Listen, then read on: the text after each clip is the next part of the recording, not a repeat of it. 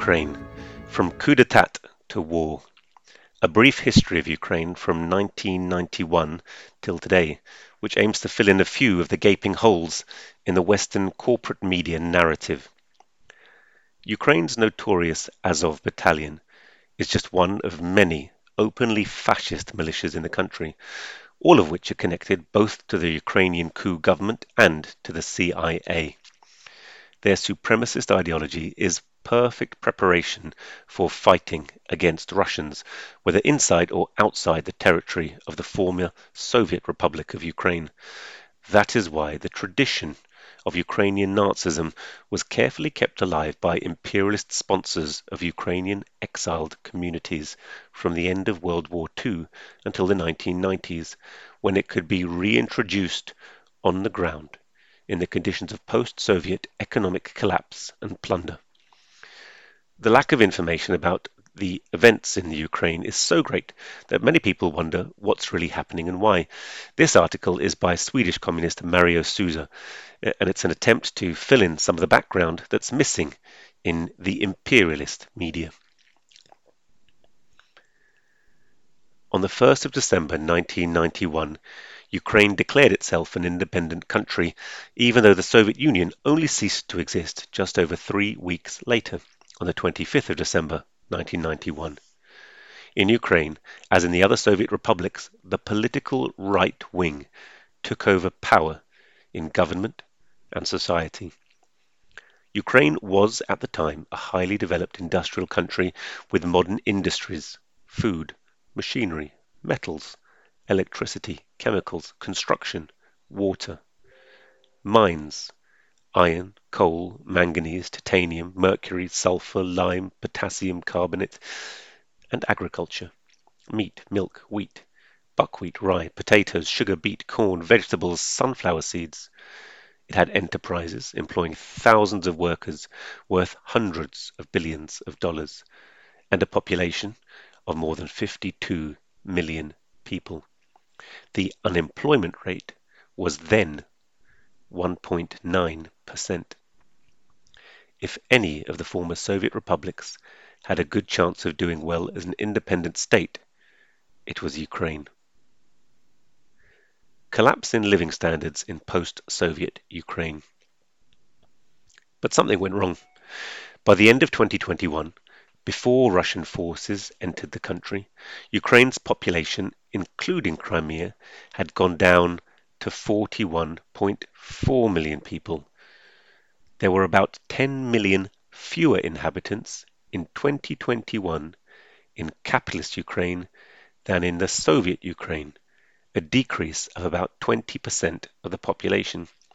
It's interesting also to note that in 2020 and 2021 alone, the number of inhabitants decreased by about 3 million people.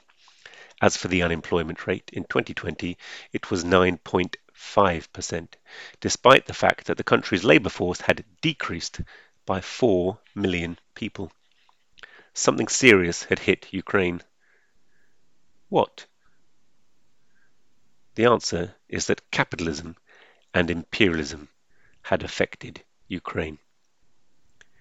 When the political right wing took power in 1991, a robber's train of privatizations of factories and industries started.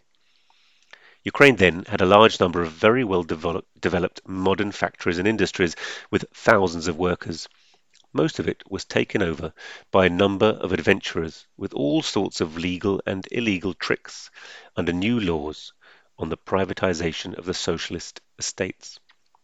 Factories and industries were taken over by thieves who sold everything that could be sold machines, cars, trucks, warehouses, premises, everything, mostly to foreign interests at cheap prices. Huge amounts of property that had taken generations to build up were sold to become part of the foundation for new purchases and speculation with multiple estates. There was chaos in the economy.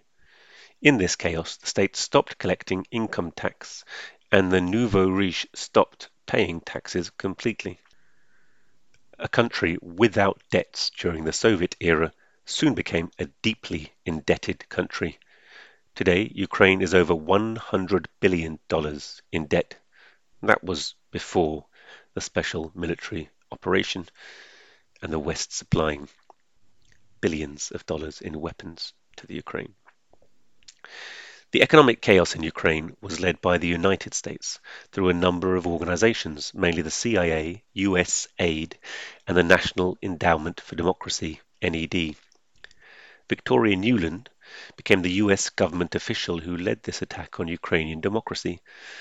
According to Nuland, the United States of America invested $5 billion in destabilizing Ukraine and pushing it to follow the lead of the United States. The money was used to corrupt politicians and officials, support the nouveau riche, and also to build up right wing parties that completely distance themselves from Russia and from Soviet values. Fascism a favored tool of the CIA. One of the CIA and Nuland's major efforts was to build up the National Socialist Party, which later changed its name to Svoboda, meaning freedom in Slavic languages. But despite all the money and corruption, the United States did not get what it wanted. Most Ukrainians continued to have sympathies for the friend in the East. None of the elections after 1991 could provide a basis for a new path for Ukraine away from Russia. This became very visible in the 2004 presidential election. When the elections were over and the votes were counted, a president, Viktor Yanukovych, who wanted to maintain contacts with Russia, had once again been elected.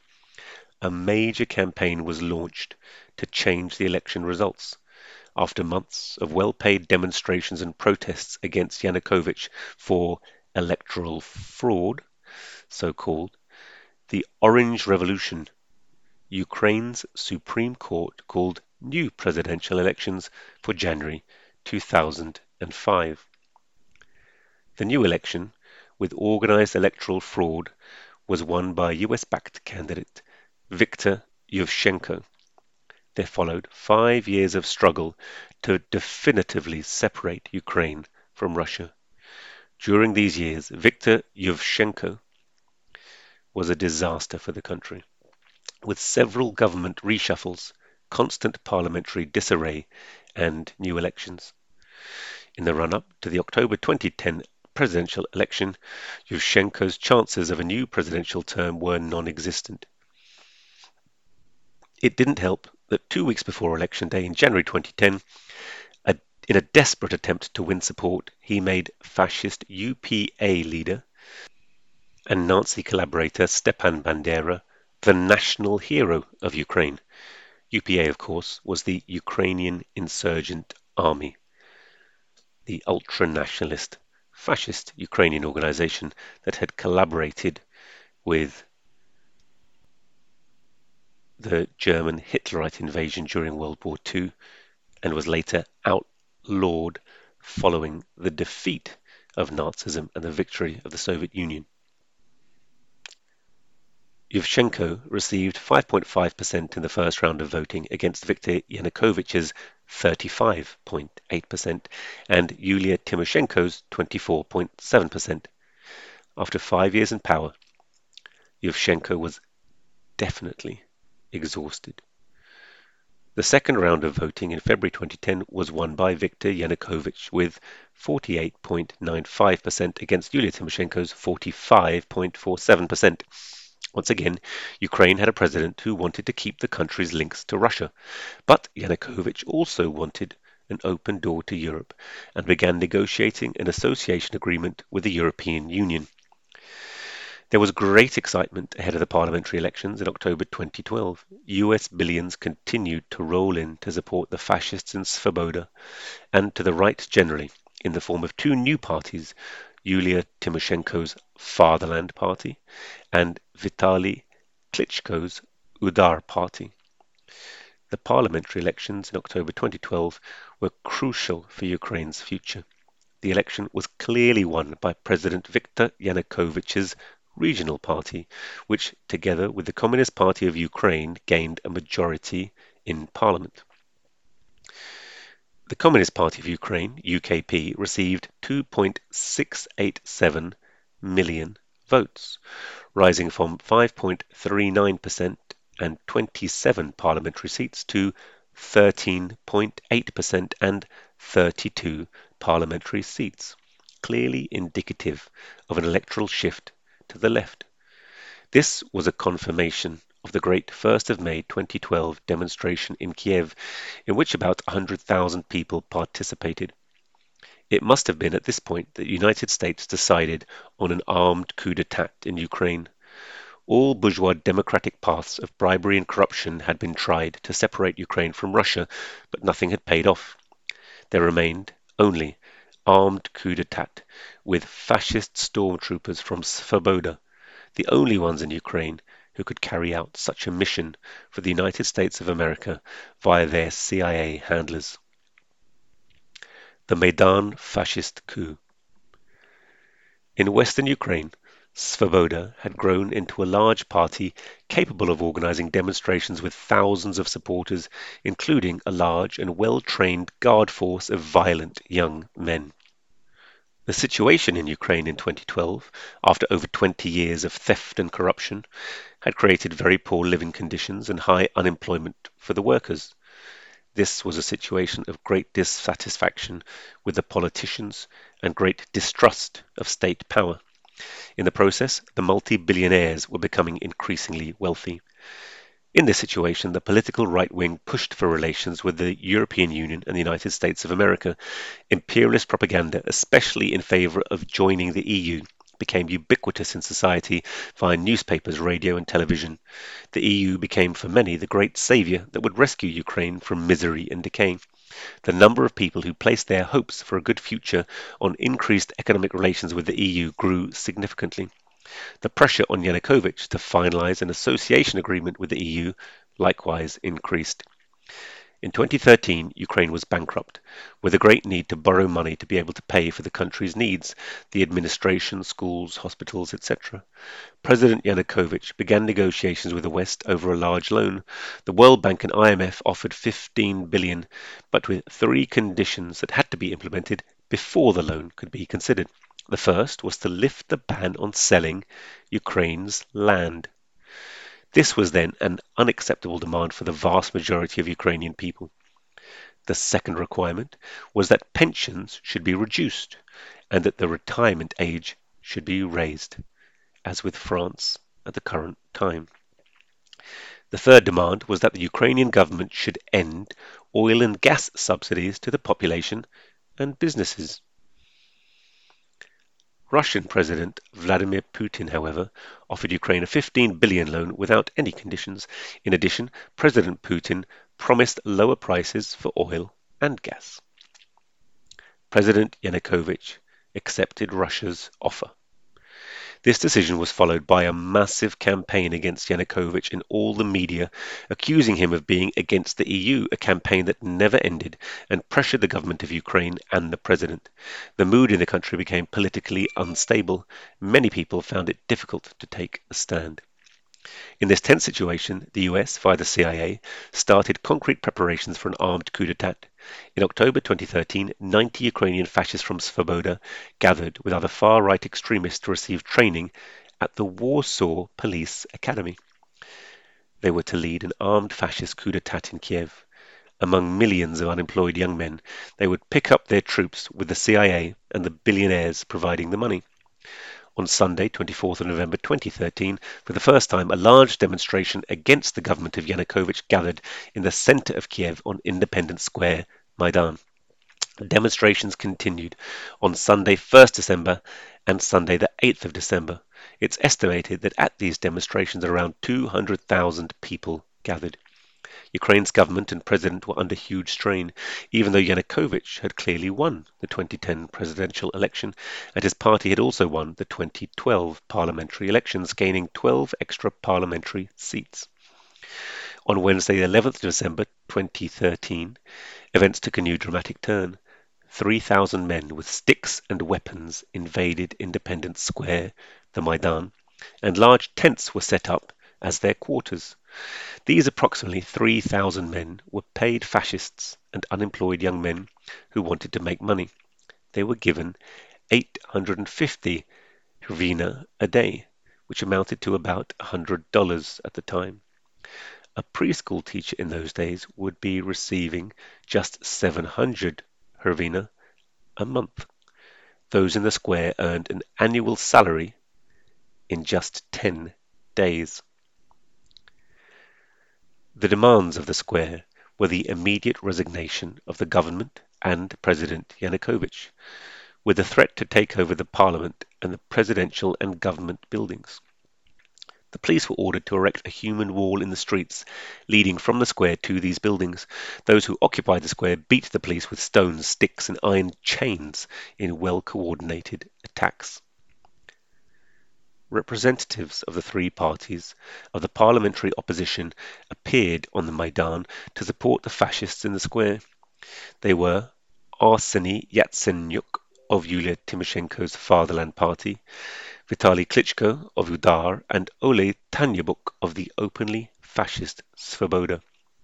The three were giving speeches. Fascists and right-wing liberals were united. The violence on the Maidan became even more extensive now that it was approved and supported by elected parliamentarians. There followed a war of fascists against the police during January and February 2014. The police had clearly been ordered not to arrest anyone and not to crack down on the fascists. They were only there as a wall to prevent the fascists' passage towards Parliament and the government buildings. The police got beaten so much that it's hard to believe if you haven't seen the footage, with batons, stones, petrol bombs, and iron chains, with trucks, and finally, with firearms. The number of wounded police officers was huge, but the attackers were neither arrested nor counter-attacked. Afterwards, when the fascists won power in Kiev and all of Ukraine, it turned out that two of the police generals who led the police on the Maidan were in fact members of Svoboda. But on Thursday, the 20th of February 2014, after three months of combat, the situation at the Maidan took an unexpected turn. The police began to attack the fascists and soon gained an advantage. At the end of the day, the police took over much of Maidan Square and pushed the fascists into a corner. When the fascists were at a disadvantage and were about to lose, great pressure from the USA and EU started for the negotiation of a peace agreement between the Ukrainian government and the fascists in the square, a well organized move to ensure that all would not be lost by imperialism, not least the $5 billion invested by the USA to take over the Ukrainian administration. This well-organized movement was led by the Swedish Foreign Minister Carl Bildt. Bildt made contact with three other EU foreign ministers, Germany's Frank-Walter Steinmeier, France's Laurent Fabius, and Poland's Radosław Sikorski, with proposals to end the violence on the Maidan through an agreement between between Yanukovych and the opposition, an agreement the EU offered to guarantee. The basis of the agreement was that the government would call new presidential and parliamentary elections, that the fascists would leave the Maidan, and that the government would withdraw the police. The very next day, Friday the 21st of February 2014, the agreement was finalized and approved by the EU and the three foreign ministers. On Friday evening, Polish Foreign Minister Radosław Sikorski handed over the agreement to President Yanukovych, who soon gave his approval. Very early Saturday morning, most of the police force of several thousand men left the Maidan to fulfill their part of the agreement. But take note, they did so without the fascists having left the Maidan. And after the police had left, developments on the Maidan moved very quickly. Police left behind about 200 men. The fascists, who still numbered a couple of thousands, were left free to do as they pleased. They attacked the policemen. Several policemen were killed. Sixty policemen were taken prisoner by the fascists, and the rest fled. After that, the fascists stormed Parliament and government buildings and took them over, established their power there, began to patrol the streets of Kiev, from which the police had completely disappeared, and took over the entire capital city. In a matter of hours, the fascists had seized power in the Ukraine. The coup d'etat in Kiev was a fact. Imperialism had won. Quickly, the fascists and the political right took over parliament, the government and the administration. Many MPs fled Kiev fearing for their lives. Parliament did not have the number of members required to make laws, but that was no obstacle for the coup plotters. People who had been on the ballot but hadn't received enough votes to get elected were now allowed to take up the vacancies and to vote. And when that wasn't enough, members pressed several voting buttons at the same time. In this way, a new acting speaker was elected, notorious fascist Alexander Turchinov, who also became the country's new acting president. Another well-known fascist, Andrei Parubiy, a member and founder of Svoboda, was elected Supreme Security Officer of Ukraine. Parubiy was the highest leader of the Maidan fascists and founder and leader of the new neo-Nazi organization the right sector. The junta versus the people. The first two laws of the coup parliament speak plainly as to who the new rulers were. It abolished the ban on Nazi propaganda and adopted a ban instead on using Russian as an official language. Ukraine, under the Soviet Union and thereafter, had had two official languages, Ukrainian and Russian. Now the billionaires were free to do as they pleased, and several were acquiring armies of their own. Private armies were prohibited by the law of Ukraine, but the Minister of the Interior for the coup government, billionaire Arsen Avakov, issued a decree authorizing the formation of private armies. The first to acquire a private army was billionaire Igor Kolomoisky. Kolomoisky had been one of the main operatives in preparing and supporting the coup d'etat. Starting with a force of 400 mercenaries, his army quickly increased to 1,700 men. Igor Kolomoisky's force became the basis of the neo-Nazi Azov battalion. Note that this Kolomoisky is a practicing Jew and that Russian is his mother tongue. Business and money come first for some people. A reorganization of the police was carried out. Many were fired and some were charged with participating in the police force during the Maidan. A new police chief, Vadim Troyan, who was also deputy supreme commander of the Azov battalion, was appointed in Kiev. Several of Troyan's cronies in Azov accompanied him into the police force and became his subordinate chiefs in the capital city. After a few months, Trojan was appointed Ukraine's national chief of police. All over Ukraine, people rose up in opposition to the coup d'etat. Large demonstrations took place in many cities of Ukraine Kharkov, Odessa, Lugansk, Donetsk, Kherson, Mariupol, Nikolaev, Zaporozhye, Dnipropetrovsk, Simferopol, Sevastopol. Cities that then were little known in the West and now have become household names. Their slogans were against the coup d'etat, against the EU, down with fascism. On the 11th of March 2014, Crimea held a referendum in which a large majority of the people participated and a large majority voted for accession to Russia. Before the referendum, the fascists had tried to take over Crimea.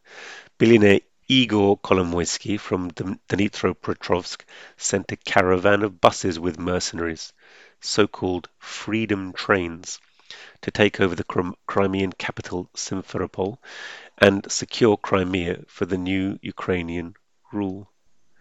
After some success against the people who had not expected a violent confrontation, Kolomoisky's mercenaries had to face people from Sevastopol who had organized themselves against the fascists.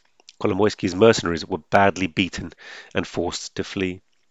Similar events took place in Donetsk, but here Kolomoisky's men suffered greater losses. The buses that Kolomoisky sent to Donetsk were completely destroyed, and the fascists had to seek refuge with the police, who had to take some to the hospital and sent the others back to Dnipropetrovsk in new buses. Elsewhere in Ukraine, the fascists gained the upper hand. In Odessa, where the people had demonstrated several times against the fascist coup d'etat in demonstrations with tens of thousands of participants, the mood was completely against the new fascist rulers. One of these demonstrations became historic. The large anti-fascist demonstration of tens of thousands of people walked through Primorsky Boulevard towards the square where the statue of Duc de Richelieu stands above the great Potemkin staircase down to the port of Odessa. A group of fascists supporting Kiev had occupied the square and the anti-fascists were going to confront them. Slowly, the anti-fascist demonstrators came out shouting the slogans, Odessa is a Russian city, and fascists shall not pass here. Slowly, the anti-fascist protesters confronted the fascists, forcing them closer and closer to Potemkin's staircase. In the end, the anti-fascists conquered the entire square, and the fascists were forced to descend the staircase, the only way out. Such a strong anti-fascist mood in a large city like Odessa, the CIA knew, could only be broken with a massacre. The disorganized people in the large demonstrations then became then become frightened and hesitant. One such massacre was organized to take place on the 2nd of May 2014 in Odessa. A train of football hooligans came to Odessa on this day before a match against the Odessa football team. Also on this freedom train were mercenaries from billionaire Igor Kolomoisky's force who incited people to attack an anti-fascist meeting in the main square outside the trade union house. Football hooligans and Kolomoisky's Azov mercenaries attacked the meeting of the anti-fascists who took refuge in the trade union building. The fascists fired gunshots and threw petrol bombs at the building, with the result that dozens of people were murdered or burned inside, and many more were injured. After that, the people of Odessa became afraid. The anti-fascist demonstrations ended, and the fascists seized power over the city. Mario Sousa wrote an article for the newspaper Proletarian, the party of the Communist Party of Sweden, about these events. Along with the other articles, they became the reason for his expulsion from Ukraine in 2017, with a stamp in his passport, forbidden to enter Ukraine. Much the same tactic of assassination to intimidate was used by the Kiev fascists and the CIA in the city of Mariupol a week later on the 9th of May 2014.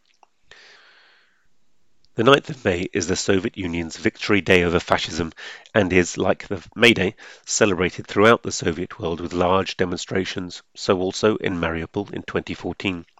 The Kiev fascists wanted to stop the demonstrations and ordered the police to do so. When the police did not want to obey, Kiev sent a new police chief along with an officer and some troops from the Nazi Azov battalion who were outside the city. A confrontation took place in the police station between officers who did not want to obey the new police chief and the latter's minions. In the commotion, one Mariupol policeman and one Azov Nazi died. The Azov troops fled from Mariupol in a panic, killing many people in the course of their flight out of the city. But the Azov fascists came back at full strength and bombarded the police station with tanks. The whole building went up in flames and many policemen died. After that, the fascists took over anti-fascist Mariupol and organized dictatorial rule of the city. Many anti-fascists were dragged into the torture center that Azov set up in the airport, and some were murdered there. Anti-fascist resistance in the Donbass. An opposite development occurred in the Donbass regions of Lugansk and Donetsk. There, the population organized themselves in struggle against Kiev and took over the administration with the support of the police and the army. Already on the 11th of May, a referendum for independence of the areas from the control of the Kiev junta took place, with a large turnout and over 90% yes vote for Donetsk and Lugansk independence. The next day, preparations for armed struggle began. The events in Odessa and Mariupol were not to be repeated in Donetsk and Lugansk. The large turnout in favor of independence from Kiev, Ukraine, gave Kiev no opportunity to intervene. Life continued in these areas with a new anti-fascist government. Note that the referendum had another vote that won a large turnout but never materialized. That was the question of applying for accession to the Russian Federation. The issue never came up for discussion because Russia's President Putin put a stop to it. According to Putin, the problem should be solved within Ukraine. A couple of weeks after that, presidential elections took place in Ukraine, although the country was in a shambles and nothing worked in the administration. In this scandalous election, with just 30% turnout, there was a given winner, the billionaire Petro Poroshenko, who'd paid well for the coup d'etat in Kiev. Many expected Poroshenko to at least try to bring peace to the country, but the day after the election, all hope died when the newly elected Poroshenko proclaimed, Within a week, we will take back Crimea and put an end to the terrorists in Lugansk and Donetsk. A terrible civil war began against Donetsk and Lugansk. In the absence of an army capable of taking battle, Poroshenko had to hire fascist mercenaries who were paid by himself and by the other billionaires as well as by the CIA. Donetsk and Lugansk defended well, and Poroshenko's troops did not meet with any success. In the end, they bet everything on one card and attacked the city of Donetsk from the west and south in attempt to storm it. However, on the 2nd of September 2014, Poroshenko's fascists in the battalions of Azov, Donbass, Dnipro, Kharkov, and Kherson were beaten and surrounded in the city of Ilovaisk. In the process, the militias from Donetsk and Lugansk captured thousands of fascist mercenaries, Poroshenko's only operational force. Poroshenko had no other troops to deploy to relieve those encircled in Ilovaisk. Surrender and imprisonment, or death, was a choice given to the Nazi Azov battalion by the anti-fascists. Desperate to get his mercenaries out, Poroshenko was all of a sudden in favor of negotiations. Belarusian President Alexander Lukashenko offered negotiations in Minsk, and so it was. Poroshenko and the rulers of Lugansk and Donetsk signed a truce on the 5th of September 2014, and the encircled mercenaries had to leave for Kiev. This Minsk I agreement was adopted by the Ukrainian parliament, along with laws and self-government for Donetsk and Lugansk for three years. This agreement was also supported by Russian President Putin, who continued to consider that the solution to the problems in Donetsk and Lugansk lay within the territory of Ukraine. According to Petro Simonenko, the Ukrainian Communist Party's chairman. In a statement in September 2014, the Ukrainian army and mercenaries lost 20,000 men in the Donbass. Peace, however, did not last long. Poroshenko was eager to gain control of Donetsk and Lugansk and started preparations for new military offensive against them.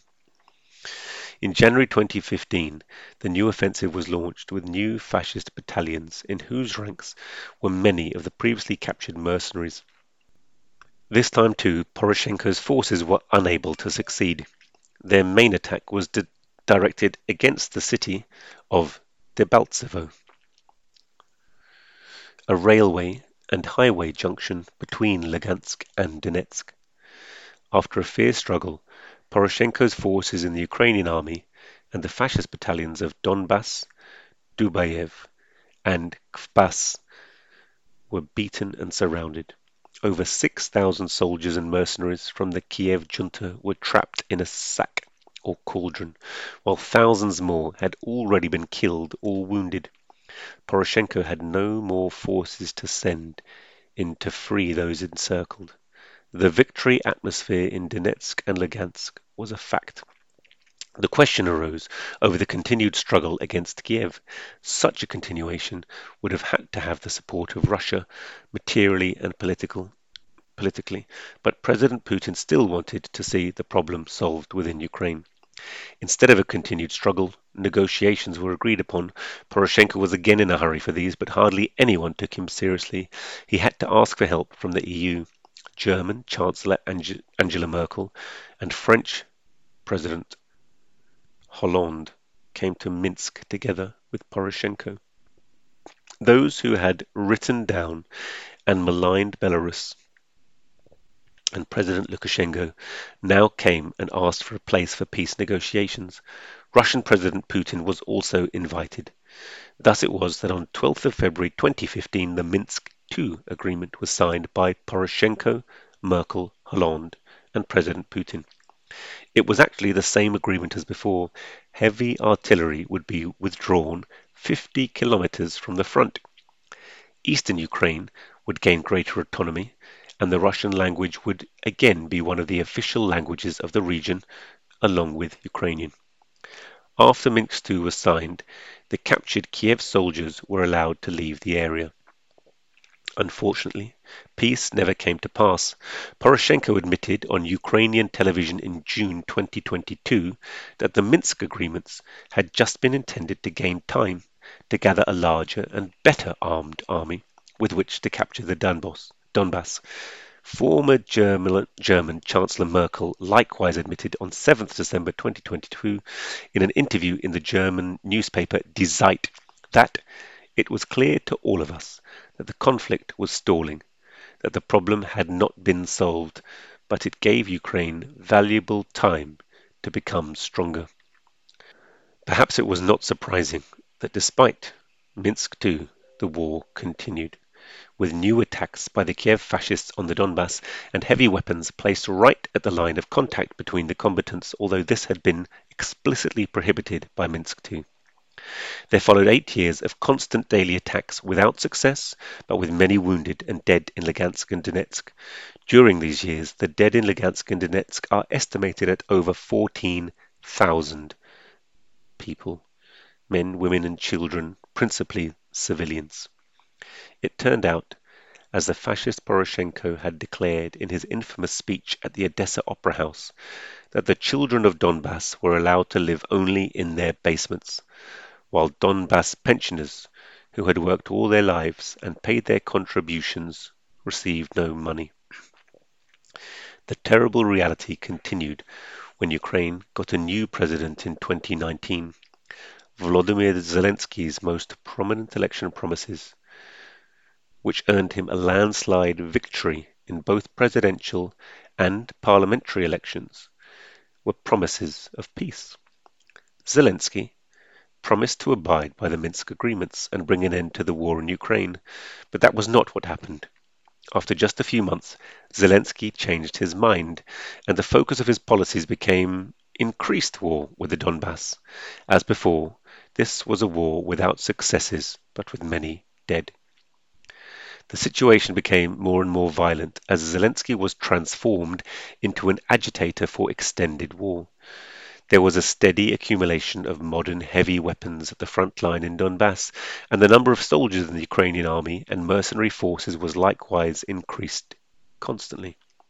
By the end of 2021, the combined force was estimated at over 100,000 men equipped with modern weaponry gifted from the West, mainly from the United States and the EU, preparing for the extended war.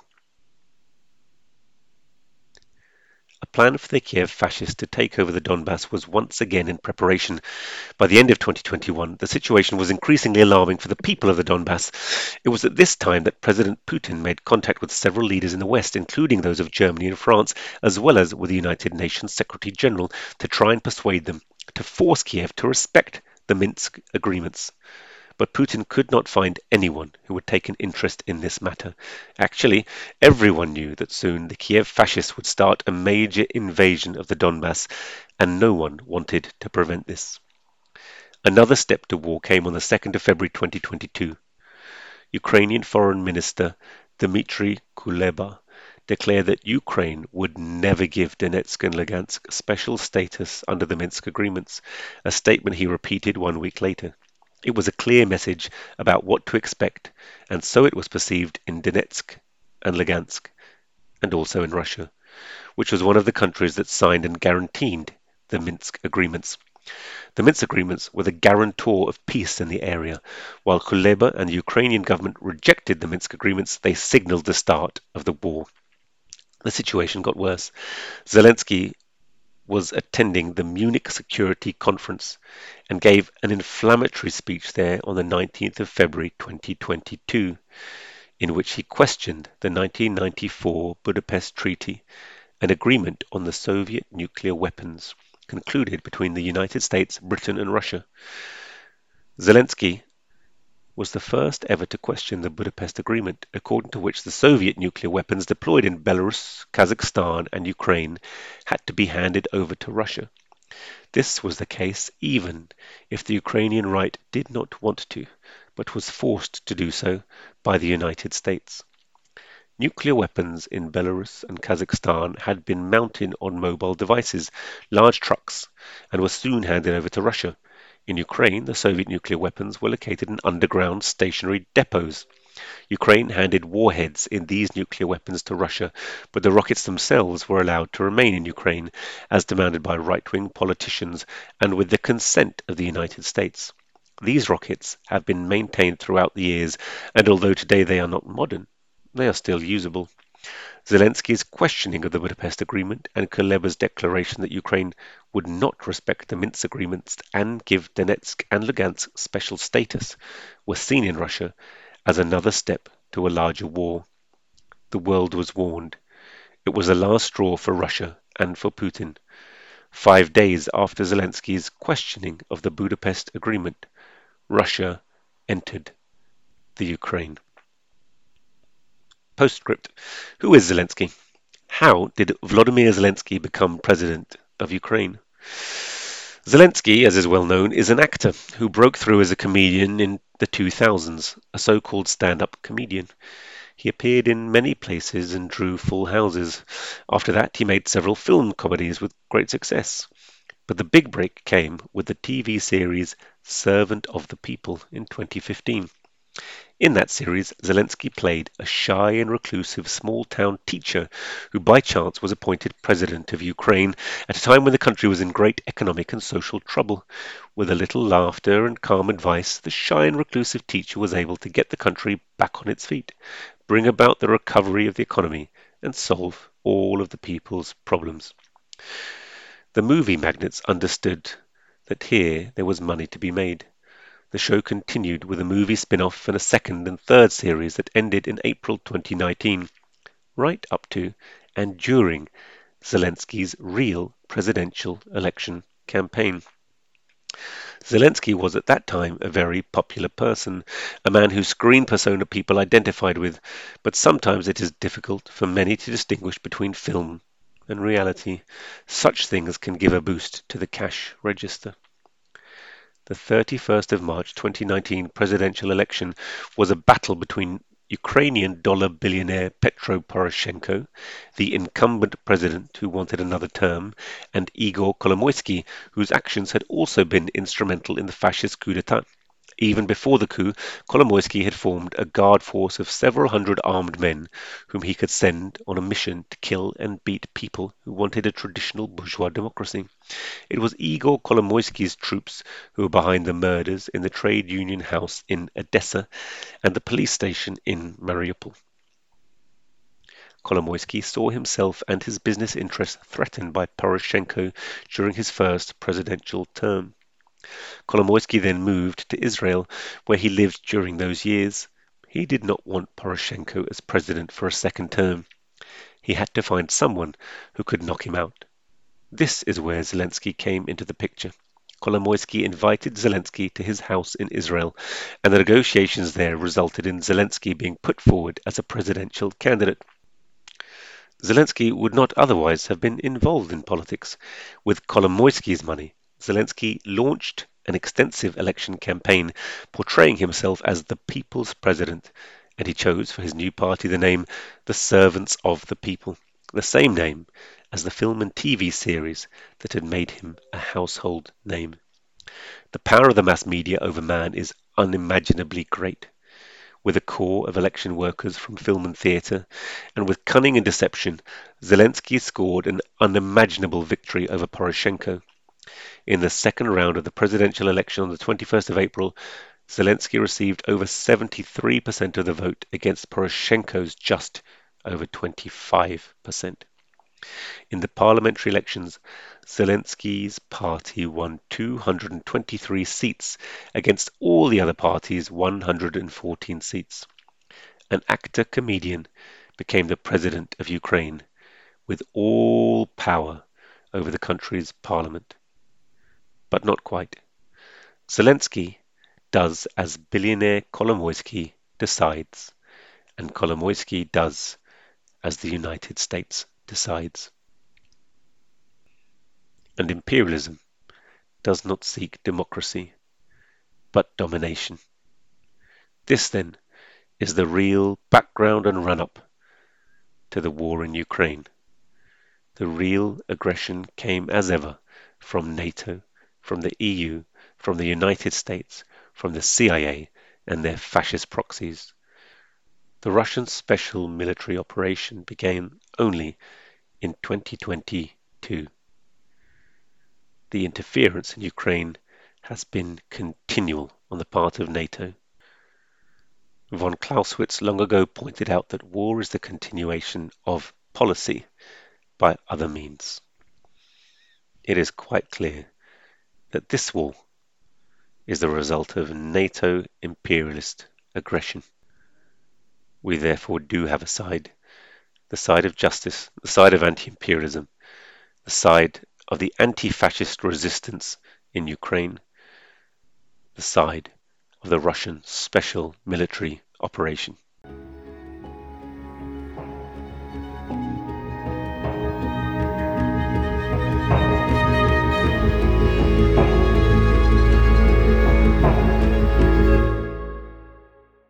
Thanks for listening to Proletarian Radio. We aim to bring you the best Marxist analysis on current affairs, revolutionary history, and theory. Do like, comment, subscribe, and share our content to help us reach the widest possible audience. We are a small organization with limited resources, and we need worker support if we are to grow and fulfill our mission. If you are able to make a one off or regular donation, no matter how small, please visit our website at thecommunists.org and register as a supporter.